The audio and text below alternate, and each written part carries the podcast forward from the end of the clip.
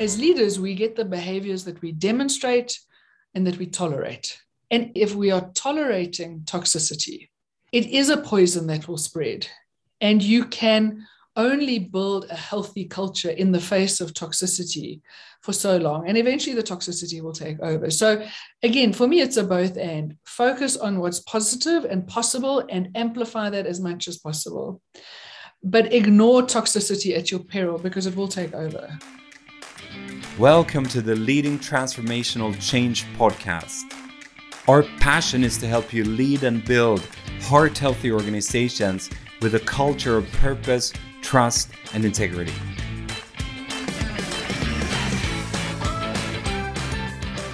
I'm your host, Tobias Sturlsson, and I'm the co-founder of Heart Management. Office politics. It's a word to which I think most of us have some gut reaction, probably highly negative. That was definitely true for me personally. Before, I guess it was mostly the word politics that was problematic for us, but after 2 years of pandemic life, it seems like many also have an equal exacerbation with the word office. Anyway, thinking about building healthy cultures, office politics was one of the things that I thought that we should avoid entirely. But then my friend Hilton Barber introduced me to Niven Postma and her fascinating Harvard Business Review article, You Can't Sit Out Office Politics. Niven makes the case that it's essentially impossible to avoid office politics. In every larger organization, there is a need to socialize and build momentum for ideas in ways that are outside of the formal process and hierarchy. It happens all the time. And this got me thinking. At Heart Management, we think about the heart as the inner life of an organization, which really takes place in the often informal internal experiences and conversations. It happens on coffee breaks. It happens sometimes behind closed doors. With that lens, the connection with office politics became obvious. So if we are to build and sustain a healthy culture, the goal is perhaps not so much to entirely avoid office politics, but it's a question of how we engage and what environment we create. Do we create an environment driven by a grasp for power or pride, or an environment characterized by serving each other, for example? And I guess, as we've all learned, it's not the easy of either or, but we're navigating in some kind of tension, and living in a hybrid work life, of course, makes this maybe even more complex. Niven Postma is the author of If You Don't Do Politics, Politics Will Do You, a guide to navigating office politics effectively and ethically. She has held various key leadership roles, including CEO of the Businesswomen's Association, CEO of NOAA, Nurturing Orphans of AIDS for Humanity, and Head of Leadership and Culture for the Standard Bank Group in South Africa. Niven is a leadership, culture, and strategy facilitator with clients around the world. Before we jump into my conversation with Niven, I would just like to thank all of you who share this podcast, who rate and review it, and if you enjoy it, please do. It just helps us get the message out to so many more people. And I should also say that we have a number of really exciting conversations coming up, including Kim Scott from Radical Candor and Mark Mortenson, who has written and researched incredibly interesting on how we can create psychological safety in a hybrid work environment. So can't wait to share those conversations with you. But now, without further ado, let's welcome Niven Postma. Niven, it's really a privilege to have you on the podcast today. And it's my total pleasure to be here. I'm so glad that we have our third South African guest on the podcast, which I think is actually quite a lot. I think we're up to 6% of our guests being South African. We're colonizing the world. Exactly. So another South African, and a shout out to you, Hilton Barber, introduced me to you. And I read your fascinating article in Harvard Business Review on office politics. and felt that I really wanted to have a conversation with you. So, but before we jump into this fascinating conversation on office politics, could you share a little bit about just your story and how you became interested in this subject? Well, it's an interesting one because my first executive position was when I was 29. So I was very young in a leadership position. And actually for about the next 15, 16 years of my career, if you had asked me anything about office politics, I would have given you the most violent, visceral reaction of, oh, do me a favor. You know, I'm not interested in that stuff at all. And the kinds of things that I would have said about office politics are the kinds of things I've heard repeated back to me now over the years that I've been lecturing on the subject. And it was I'm too straightforward and ethical to get involved in politics. I'm just coming to work to do my job. I don't get involved in these stupid games and play dirty. I just, like I say, pitch up and do a good day's work. And so that was very much my approach for the longest time. And then a whole series of things happened. I resigned from an executive position. I had a friend who has a very successful leadership development program and company, and she asked if I could do something on office politics. And it really was a very powerful opportunity to stop and think not just about the subject and to learn more about the subject, but in so doing to also reflect on my own career. And, you know, not on the times that were wonderful and successful and that I am still proud of, but the times that were really difficult, the times where I really hit my head against a brick wall, that was never about the technical stuff. It was always about the political stuff. And so as I've understood more about the subject, as I've lectured about it, as I've started to write about it, as I've heard other people's stories, I must say a subject that I was completely not interested in has actually become rather intriguing. Yeah, and thank you so much for that. And I really think it is an intriguing subject. On this podcast, we focus a lot on how to build more healthy cultures. And as I've been writing and working on culture, I've thought a lot about how our kind of internal, informal conversations and experiences shape culture. I think Professor Boris Grussberg called it the organizational conversation.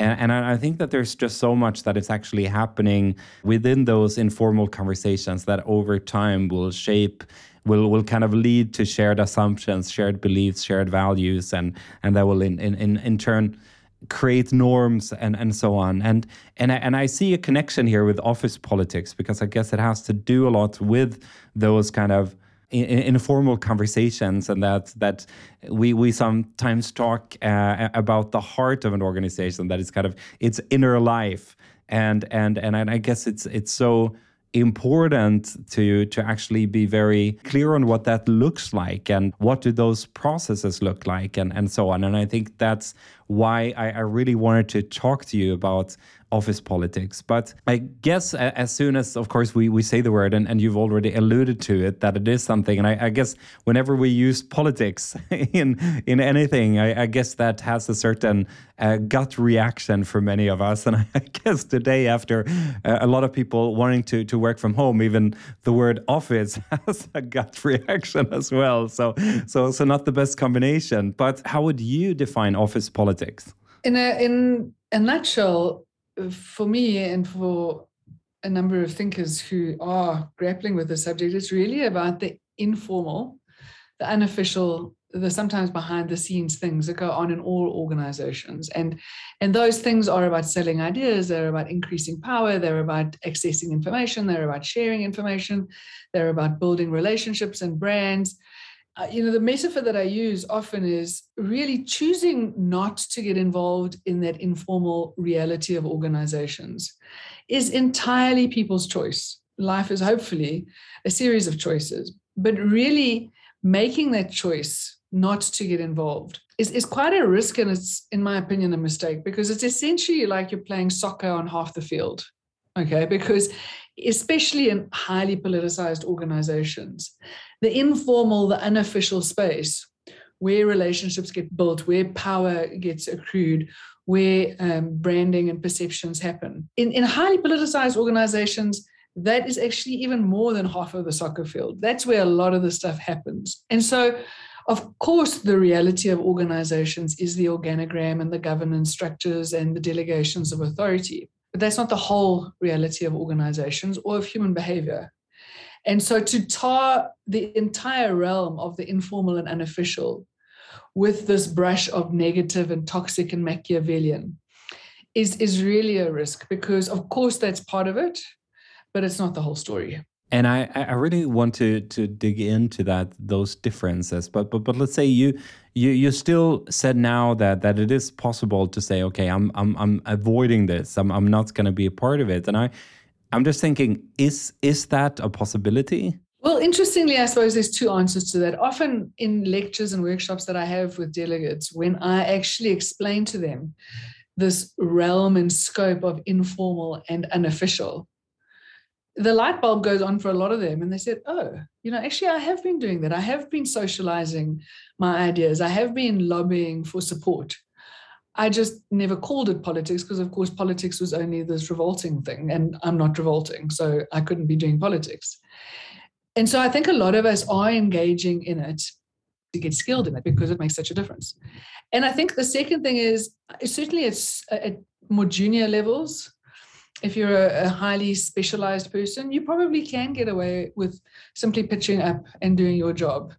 Input, output, clocking in, clocking out.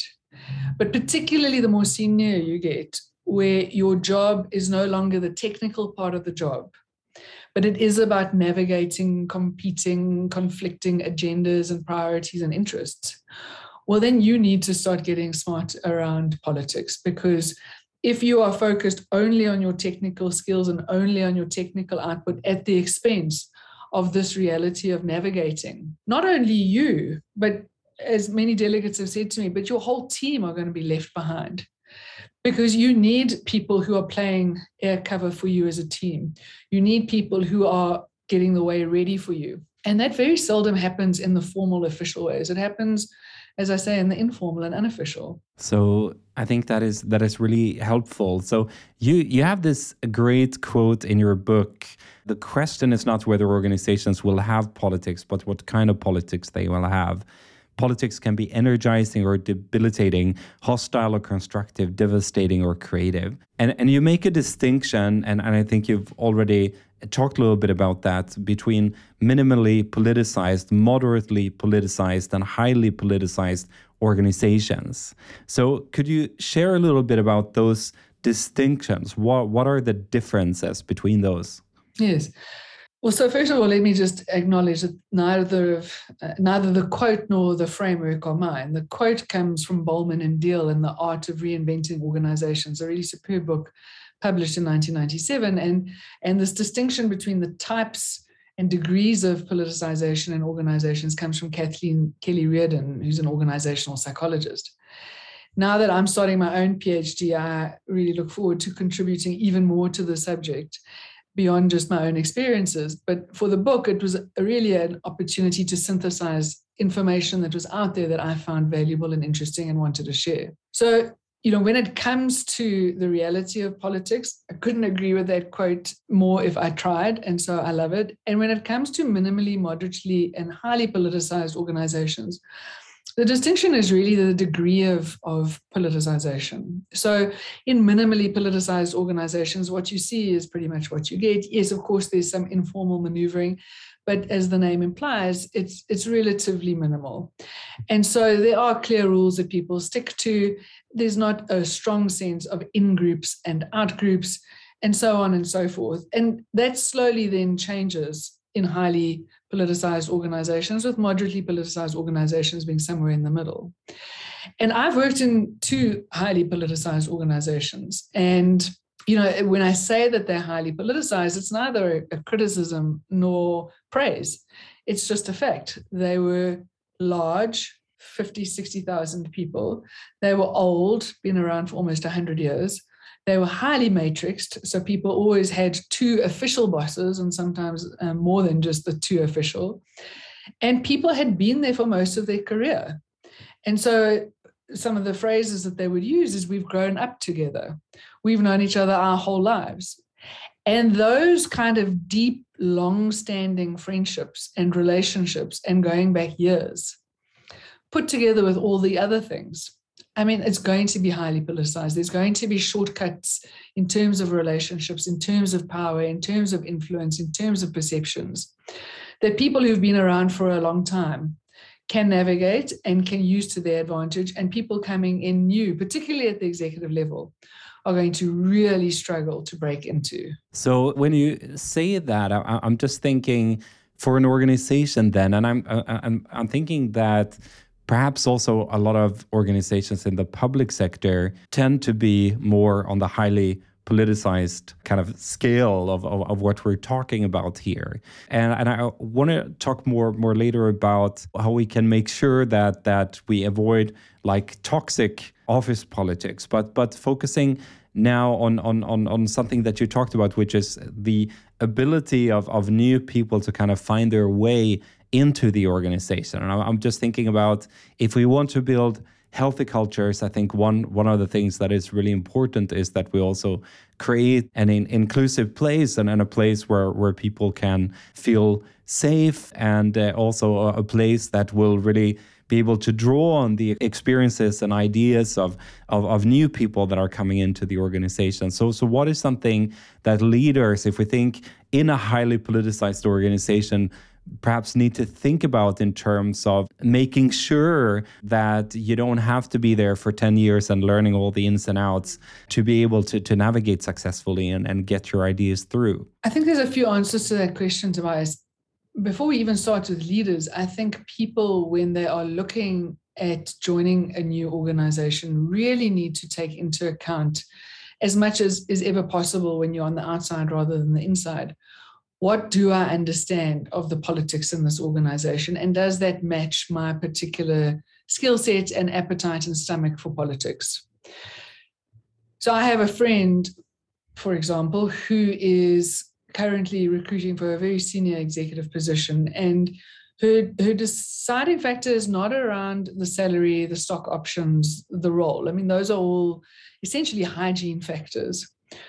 Her deciding factor is the question she's asking herself, which is, do I want to become like these people? You know, do I want to become like these people? And if the answer is no, well, then for heaven's sake, what are you doing taking on a role there? Because in the realm of culture, of course you can affect a culture, but a culture will inevitably rub off on you. And so I don't think we ever really stop to consider what the political dimensions of a culture are. And that's probably not surprising, because the whole concept of power in politics is not something that we are particularly comfortable with at any level of an organization. So Rosabeth Moss Kanter at Harvard Business School wrote in the 70s that power and politics are the last dirty secrets of organizations. They're the things that we just don't talk about. We certainly don't teach them. And then to your question, we certainly don't look for them or try to understand them when we go into cultures. And I've had plenty of executives say to me, no, we don't have politics in this organization. It's all about a meritocracy. Because again, this idea that toxic politics are the only kind of politics, that politics can only be Machiavellian and negative, is so deeply ingrained. And so what I say often is, look, politics are not a symptom of a bad culture. They are a part of cultures. And certainly toxic politics will be the symptom of a toxic culture, but not the other way around. You know, so a good culture can absolutely foster effective, legitimate, ethical politics. And when it comes to leadership, well, isn't that the truth, that when it comes to culture in particular, leadership casts such a long shadow? And I think awareness of the challenge for new people entering in a culture is a necessary first step, but in my experience, it's not enough. Because actually, unless you want to actively change the vested interests and the status quo of the culture, where those on the inside reap the benefits and those on the outside keep hitting their head against a brick wall, it's going to become an exercise in lip service. So you're going to say all of these things and you're going to absolutely mean it in the moment, and you're going to be terribly distressed at the turnover rates and the lost opportunity and the lost capacity to contribute. But you are benefiting from the system. And so to see that and to acknowledge that and want to dismantle that, I think takes a degree of courage and selflessness that is not all that common. Sure, absolutely. And I'm thinking if we talk about this aspect of the healthy versus the toxic, and using the word toxic, of course, it becomes like kind of the really dark side in that sense. So we could instead talk about more healthy and less healthy. And if we would think about a culture where you have a more healthy sense of politics, what do you think are some of the kind of characteristics of that for a leader, HR ethics professional, to be able to think about their organization and think about what are kind of some of the markers in one or the other direction? Yeah, well, a number of things. So I think the first thing is that people are not just playing politics, not just playing in this space only for their own benefit.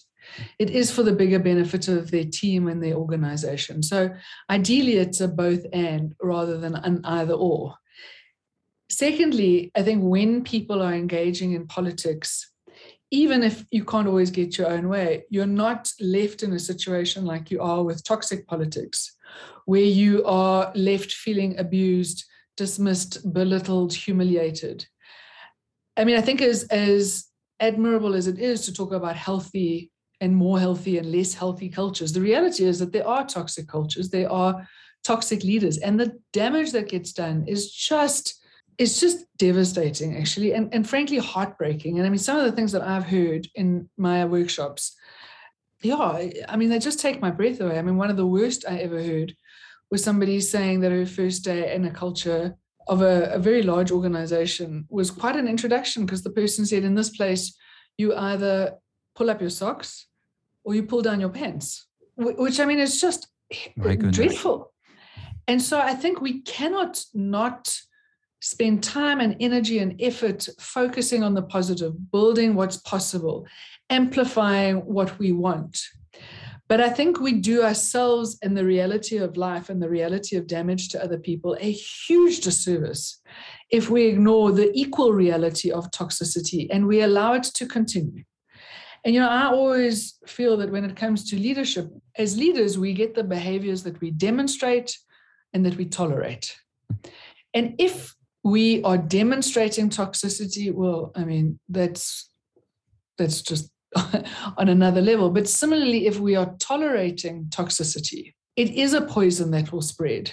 And you can only build a healthy culture in the face of toxicity for so long. And eventually the toxicity will take over. So again, for me, it's a both and. Focus on what's positive and possible and amplify that as much as possible. But ignore toxicity at your peril, because it will take over. Definitely. And I was just thinking as you were talking that so many times I think the Hollywood movies or the TV series that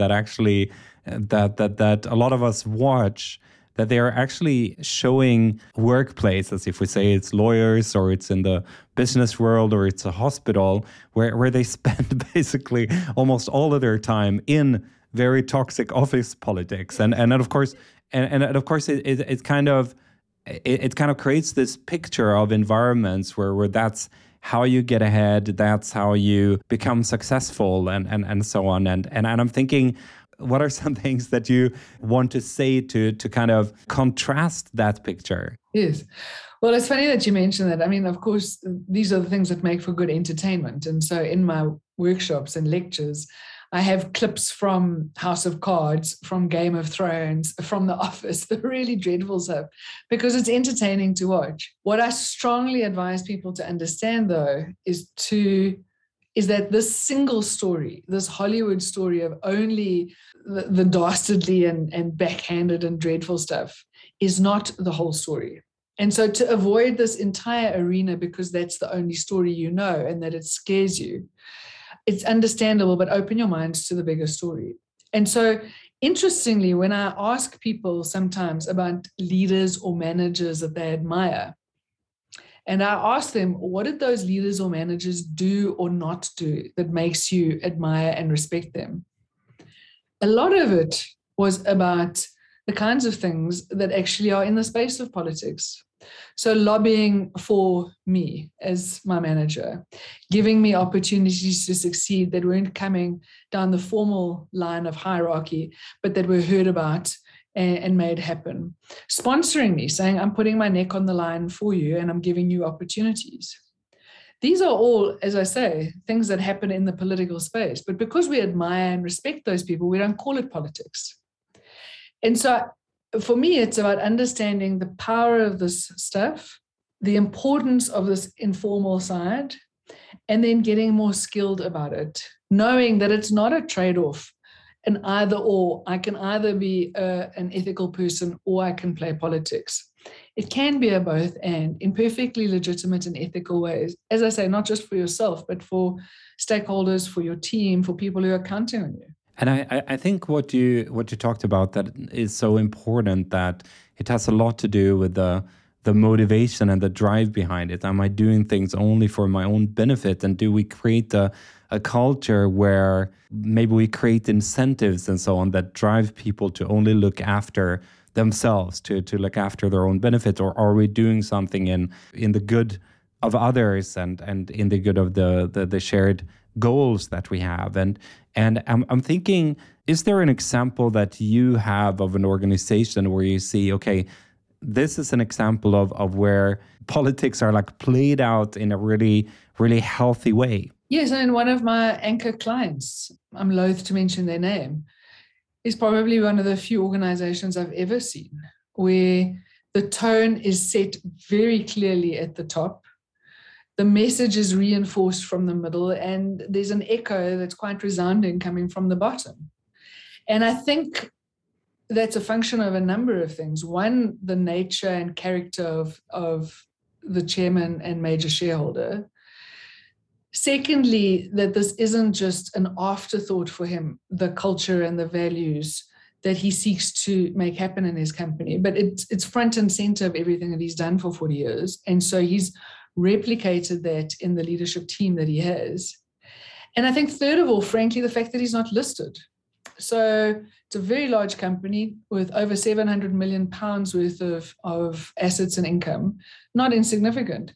But he's not listed, and so he can do things that make sense to him and to his other shareholder and that are consistent with his values. He's not having to manage all kinds of competing pressures and agendas from stakeholders who may not want the same thing that he does and to whom he is beholden. I think for a lot of our listeners, they might not be the top executive. I think some of them are part of the management team, others are not, but they have a role in maybe HR or ethics or a middle management role. And a question that I hear so often from especially HR leaders is, how can we get our top management team and our board and so on to really get behind putting more focus on how we can build a healthy and more ethical culture? And again, I think this is, of course, in a sense, a political exercise. What they need to do is kind of work within the system and understand what is it that can help us socialize these ideas. So what are some of the advice that you would give? So I don't have an HR background. I have a strategy background. And so when I think about culture, when I think about power and politics, I think about it much more from a strategy point of view and a risk point of view. And interestingly, there's a very nuanced definition to risk, the reality of which escapes most of us because we've never heard of it. But of course, there's the one kind of risk. So the risk that bad things will happen. And so we all want to prevent it and mitigate it and ameliorate it and control and what have you. But actually, technically, there is another whole kind of risk. And that is the risk of good things not happening. The level of disengagement that is seen in workplaces around the world, the level of depression and anxiety. And so there are a few ways that I always think about culture change and power and how I position those from a strategy point of view. And I suppose it starts from something I learned very early in my career, which is, look, if you want to change the strategy, change the slides. It's that easy. But if you want to change your culture, it's going to take some concerted effort. And without concerted effort, inertia will always win. And particularly if your culture is at odds with your strategy. And a strategy makes perfect sense on the slide, but the culture is going to make very sure that it doesn't happen. You're going to have to think about that as a senior exco team. You're going to have to take some cognizance of that, or choose not to and then live with the consequences. But I think particularly when it comes to regulated financial services institutions the world over, the global financial crisis got regulators' attentions because that crisis was seen to be a failure of conduct, and a failure of conduct is seen to be a failure of culture. And so certainly in the financial services institutions, and certainly from central banks, there's an awareness this is not something peripheral. This is not something that you can just relegate or abdicate to HR. This is central to who we are and how we show up, for better or for worse. And so we are going to have to give it and be seen to be giving it a whole bunch of attention because the regulators are expecting it. How that then plays out in other organizations, I think, is dependent on multiple pressures and multiple stakeholder pushes. But until and unless you realize or are forced to realize that, as I say, this is not peripheral. This is completely central to what you will or will not be able to achieve. Well, then it's going to be very difficult for HR as a single department to try to make that happen. This really is something that the CEO and board and ExCo need to understand. And like I say, not just from a lip service level. It definitely is, but I just wanted to think, so as they're building that case, and perhaps you can give an example from something else where you've seen people really, using politics to their advantage in that sense to, in the best interest of the organization. What are some of the things that might be important to think about? I suppose the general rule probably applies because, of course, look, this is always contextual. And it's always specific to the organization and its history and the people and the personalities. But the general rule of effectiveness when it comes to politics is, I think, one that we would all do well to apply.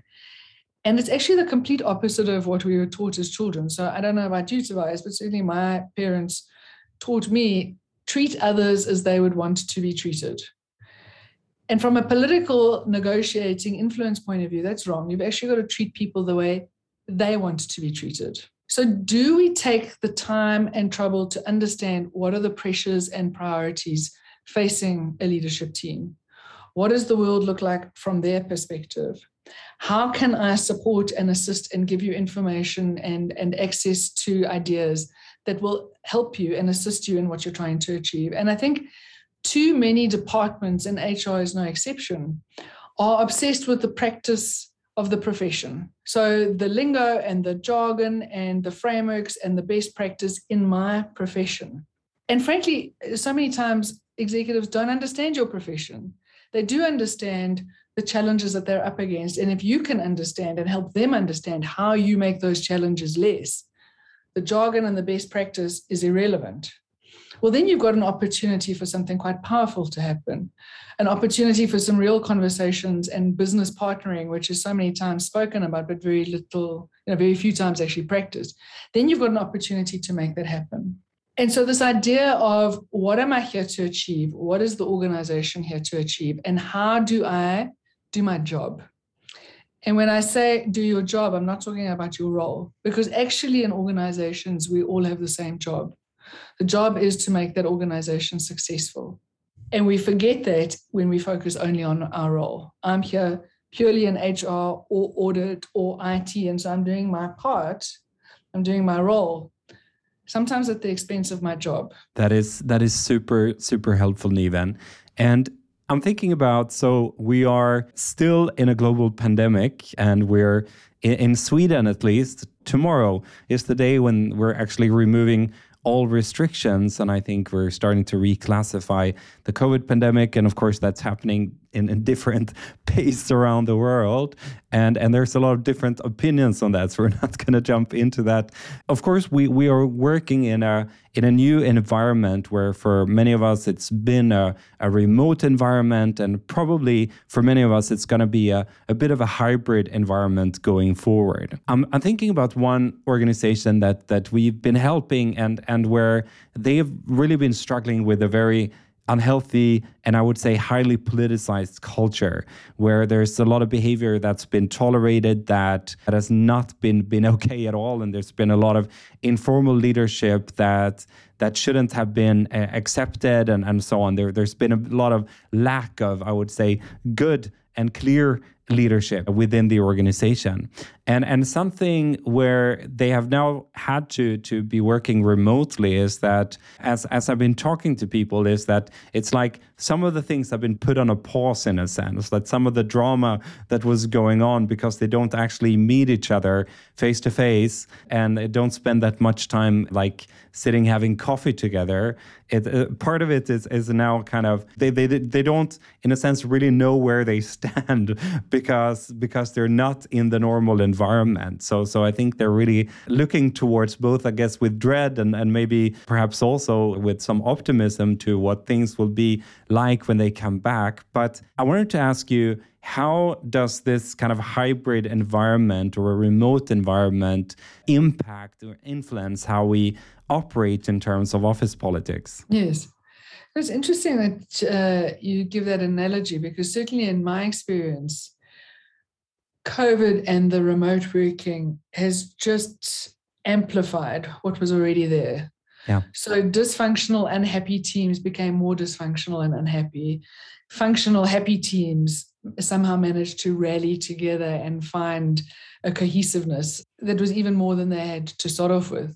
And I think we certainly all at the start of this, quite frankly, understandably thought, well, you know, if nobody's going to the office, well, how do we have office politics? What a pleasure. We've got no commute. We don't have to worry about what we're wearing.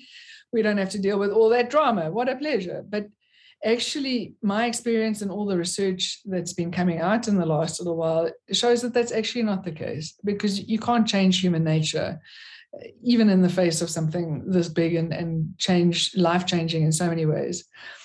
And so what we're finding is that the form of politics has changed. So people are using WhatsApp calls, they're using the chat, they're making time for some of these discussions that would normally happen quite spontaneously as people bumped into each other. The form and the nature of it has changed, but the content has not. And the need to build the relationships outside of the meeting, the need to get buy-in before the meeting, all these kinds of things still exist. And the reality is, as much as it's ever been, the same. And it's the reality that some of the most important decisions of your career are going to be made when you are not in the room. Now, that room does not have to be physical for that reality to still be the case. And it certainly is the case. And so what I would really urge people to understand is that sense of relief that we all felt potentially around, oh, I don't have to play politics, actually is a misguided sense of relief. And you may well have lost out on information, support, opportunities, understanding, all kinds of things, because you just let that go. How you get engaged in it again is, of course, dependent on your preferences. It's dependent on the culture of the place that you're at and the team. But to not get engaged in it just because you're sitting at home in your pajamas, or in fact, especially because you're sitting at home in your pajamas, probably a big mistake. Yeah, and I think that connects with a really, I think, important thing when we think about hybrid work and hybrid organizations. I think when we've all been remote, when we've all been sitting in our living rooms or bedrooms, we've had somewhat of an equal playing field. But as we're moving towards more of a hybrid work environment, I'm thinking that it is very possible that in some organizations that the leaders or many of the leaders feel like, okay, I need to be in place. I need to be at the office and at least maybe a big part of the management team. And so where we easily create a lack of equity where the people who are not at the office can easily fall behind. And I'm thinking just because of office politics, just because of that, we don't have the same natural avenues to socialize our ideas, to push different things to the front in the same way as the people who are actually at the office. What's your perspective on that? Yeah, I think you make a very important point. There was some interesting research before COVID that said people who worked from home, obviously in a very different time and way of working than what COVID precipitated, but that the perception that people who worked remotely and weren't in the office were less committed to their careers, were less hardworking, and all kinds of prejudices around people who couldn't be seen. As you say, absolutely rightly, I think, when we were all on the same kind of level playing field, well, of course, the rules got re-engineered somewhat. But certainly there's some very interesting research that came out from Gartner late last year saying the disconnect between executives' experience of hybrid working and everyone else's are quite marked. You know, executives generally have more autonomy, they have more flexibility, they have more resources to help them cope with the reality of working from home. They have more opportunity to choose to go back to the office. Not everyone has that choice and autonomy and those resources. And so I think the disconnect between executives and the us and them that this could engender in unhealthy cultures is really something that has to be thought about and thought about quite strongly. But similarly, you know, the onus on people who are not executives to recognize the risk that they run in the choice that they make in not going back to the office when everyone else is. It can't be underestimated either. And so again, it's entirely your choice, but make sure that it's an informed choice around what the benefits are relative to the risks, and are you happy with where this leaves you? And so if we think about somebody in an HR role, and I think today, I don't know what it looks like globally, but talking from a Swedish context, and I think, I guess the US as well, that there's somewhat of a shared idea that, I mean, we talk about the Great Resignation, and of course there's I think different statistics that either kind of prove or disprove a bit of the validity of that, but anyway, I think a lot of leaders are concerned about making sure that we can actually keep our talent, and we're saying that one of the main things that we need to do, or a very important thing we need to do, is to keep on giving people flexibility and keep on giving them the rights to work from wherever they choose, and which I think in many ways is a great idea. But I also think that there are downsides, and I think if we think about an HR leader or any leader who want to think about how can I create equity with the people who are working remote and the people who are actually here in the office, and make sure that we are kind of more or less able in the same way to push our ideas forward, to kind of navigate the politics in that sense. I think from my side, there's quite a profound difference between flexibility and autonomy.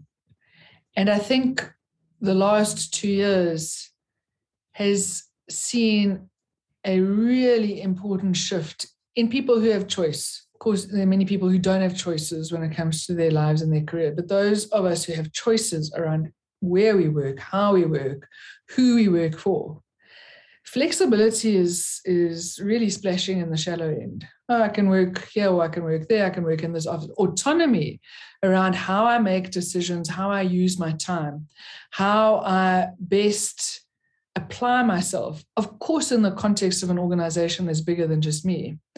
Autonomy is a much deeper thing. And I think we've actually seen a very strong push towards this need for autonomy that, like I say, goes way beyond flexibility. And so you speak rightly about the Great Resignation. In fact, I wrote a LinkedIn post the other day saying, well, before any resignation, be it great or otherwise, there's a stage that precedes it, the Great Reevaluation, and a stage that follows it, often a great reinvention. And so this reevaluation, reinvention, both for ourselves individually in terms of what's possible and what we want in our lives, and therefore what that means for organizations who are ideally wanting to have people and keep people who've asked these questions, start to become quite profound. And you know, at the risk of repeating myself, I think it goes way beyond just, well, you choose where you work. What is the nature of my work? What is the nature of the control that is being exerted over me? Not the controls that are necessary from a governance and risk point of view, but the control. I mean, how fascinating that one of the best-selling items on Amazon last year was a mouse jiggler. Never heard of this myself. I don't know if you have, Tobias. Nope. But it's a mechanism that you put under your mouse to make it look like it's moving. So it looks like you're working. So if you're in a culture where they think that they can control you by looking at how much your mouse is moving and how active you are in front of your laptop, guess what? People have always gained control and they can continue to. But you try to control me in that way. You try to walk all over my basic autonomy and identity as a thinking human being. Well, I can go onto Amazon and for $20 buy something that makes you think my mouse is working and actually I'm out, I don't know, having a coffee or taking a nap. And so when you've got a culture like that of control, well, then something's fundamentally broken and we're long past, I think, the point of return. But hopefully before we get to that point, there are informed conversations. There are opportunities to have real clarity around what matters to people and matters to them as individuals and matters to them as professionals and matters to them as contributors, hopefully to a bigger purpose in an organization that equally matters to them. And these things are not mutually exclusive. If we are not taking the time and opportunity now to think about what might be possible, well, then I think the last 2 years have really been in vain in terms of everything that's happened. So true. So Niven, thank you so much for this conversation. It's been really, really fascinating to talk to you. And as a last question, I just want to ask you, what are ways that people can connect with you and follow your work? Well, I'd love them to connect with me on LinkedIn. I'm really not active on other social media at all, but the joy for me of the last 2 years is quite how many conversations and networks and connections I've formed on LinkedIn. I share fairly frequently and I would love to not only have a chance to continue to share, but continue to learn from people and their posts. So that's the best place. Thank you so much again. Pleasure. Thank you so much for listening. If you enjoyed this conversation, it really means the world to us if you would share, rate, and review it on iTunes. We're super grateful for all the 5-star reviews and generous comments that we received so far. It really helps us take the message of purpose and integrity to a wider audience. And finally, don't forget to grab your free PDF on leadingtransformationalchange.com. See you in 2 weeks.